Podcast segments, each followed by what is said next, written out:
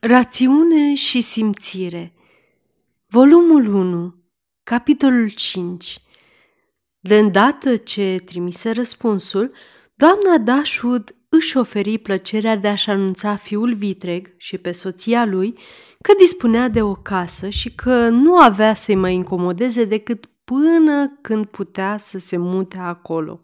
Ei o ascultară cu mirare. Doamna John Dashwood nu spuse nimic, dar soțul ei își exprimă politicos speranța că nu avea să se stabilească departe de Norland. Ea simți o mare satisfacție răspunzându-i că se ducea în Devonshire.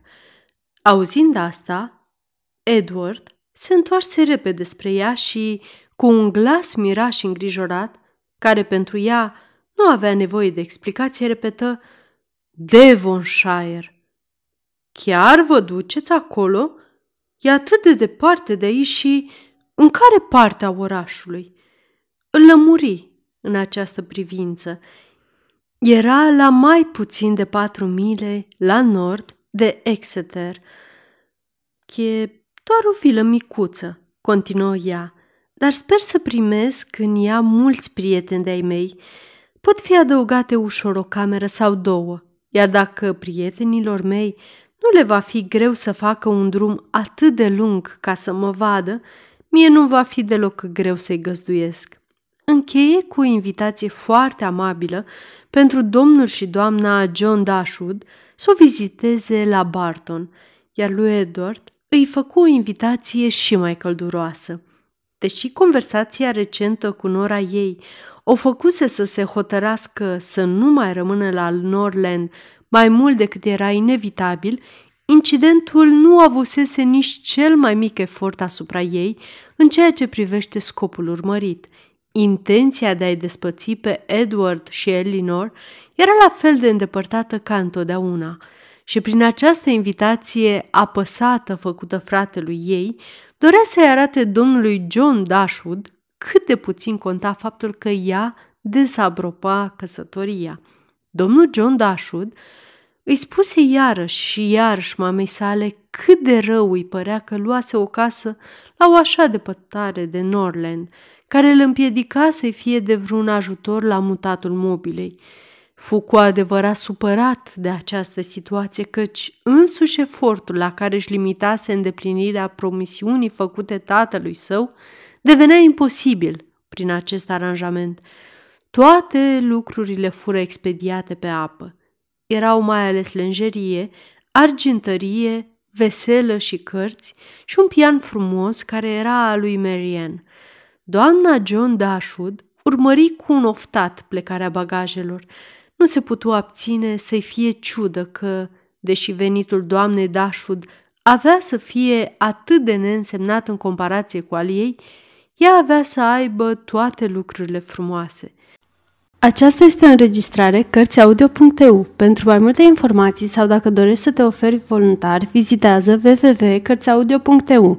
Toate înregistrările Cărțiaudio.eu sunt din domeniu public. Doamna Dashwood luă casa pe o perioadă de 12 luni. Era gata mobilată și putea să intre imediat în posesia sa – nu a apărut nicio piedică în privința învoielii și așteptă doar să-și mai vândă din lucrurile de la Norland și să-și aleagă viitorii servitori înainte de a purce despre vest. Iar acest lucru se întâmplă repede, întrucât era deosebit de iute când făcea ceva care o interesa. Caii, care îi rămăseseră de la soțul ei, fusese vânduți la scurt timp după moartea lui și cum tocmai îi se oferi un prilej să scape de trăsură, fu de acord să o vândă și pe ea la sfatul insistent al fiicei ei mari.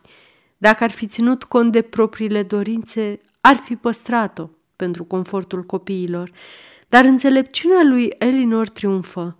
Tot înțelepciunea ei limită numărul servitorilor la trei, două slujnice și un valet, care fură aleși de grabă dintre cei care se stabiliseră la Norland.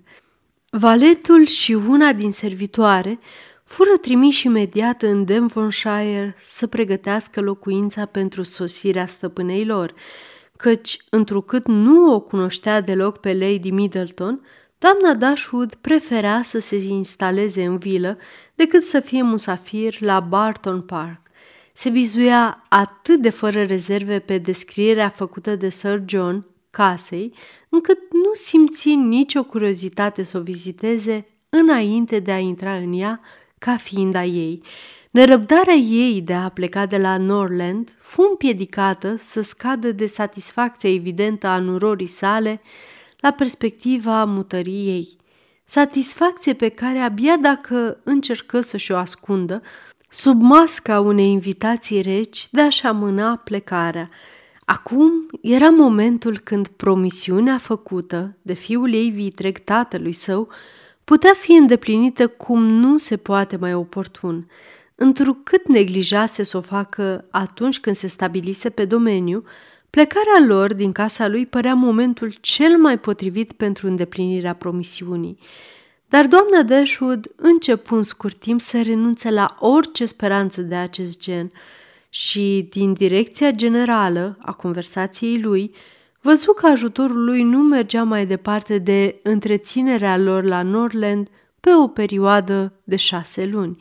Vorbea atât de convins de creșterea cheltuielilor de întreținere a casei și de nevoia neîncetată de bani încât părea că mai degrabă căută bani decât să aibă vreun plan să dea.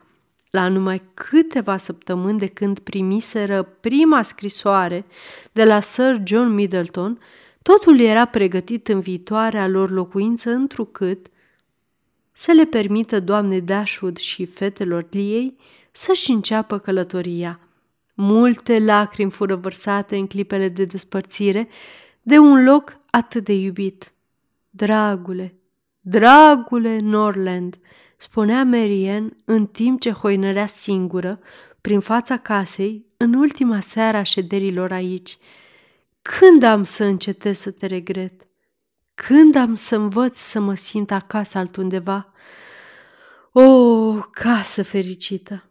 Poți oare să știi cât de mult sufăr acum văzându-te din acest loc din care poate n-am să te mai văd? Și voi, copaci atât de cunoscuți, dar voi veți rămâne la fel. Nici o frunză nu se va veștezi din cauza că plecăm și nici o creangă nu va încremeni, deși nu mai putem să ne uităm la voi. Nu, voi veți fi pe mai departe la fel, neștiutori de bucuria sau regretul pe care le pricinuiți și nesimțitor la schimbările din inima celor care se plimbă la umbra voastră. Dar cine va rămâne să se bucure de voi? Sfârșitul capitolului 5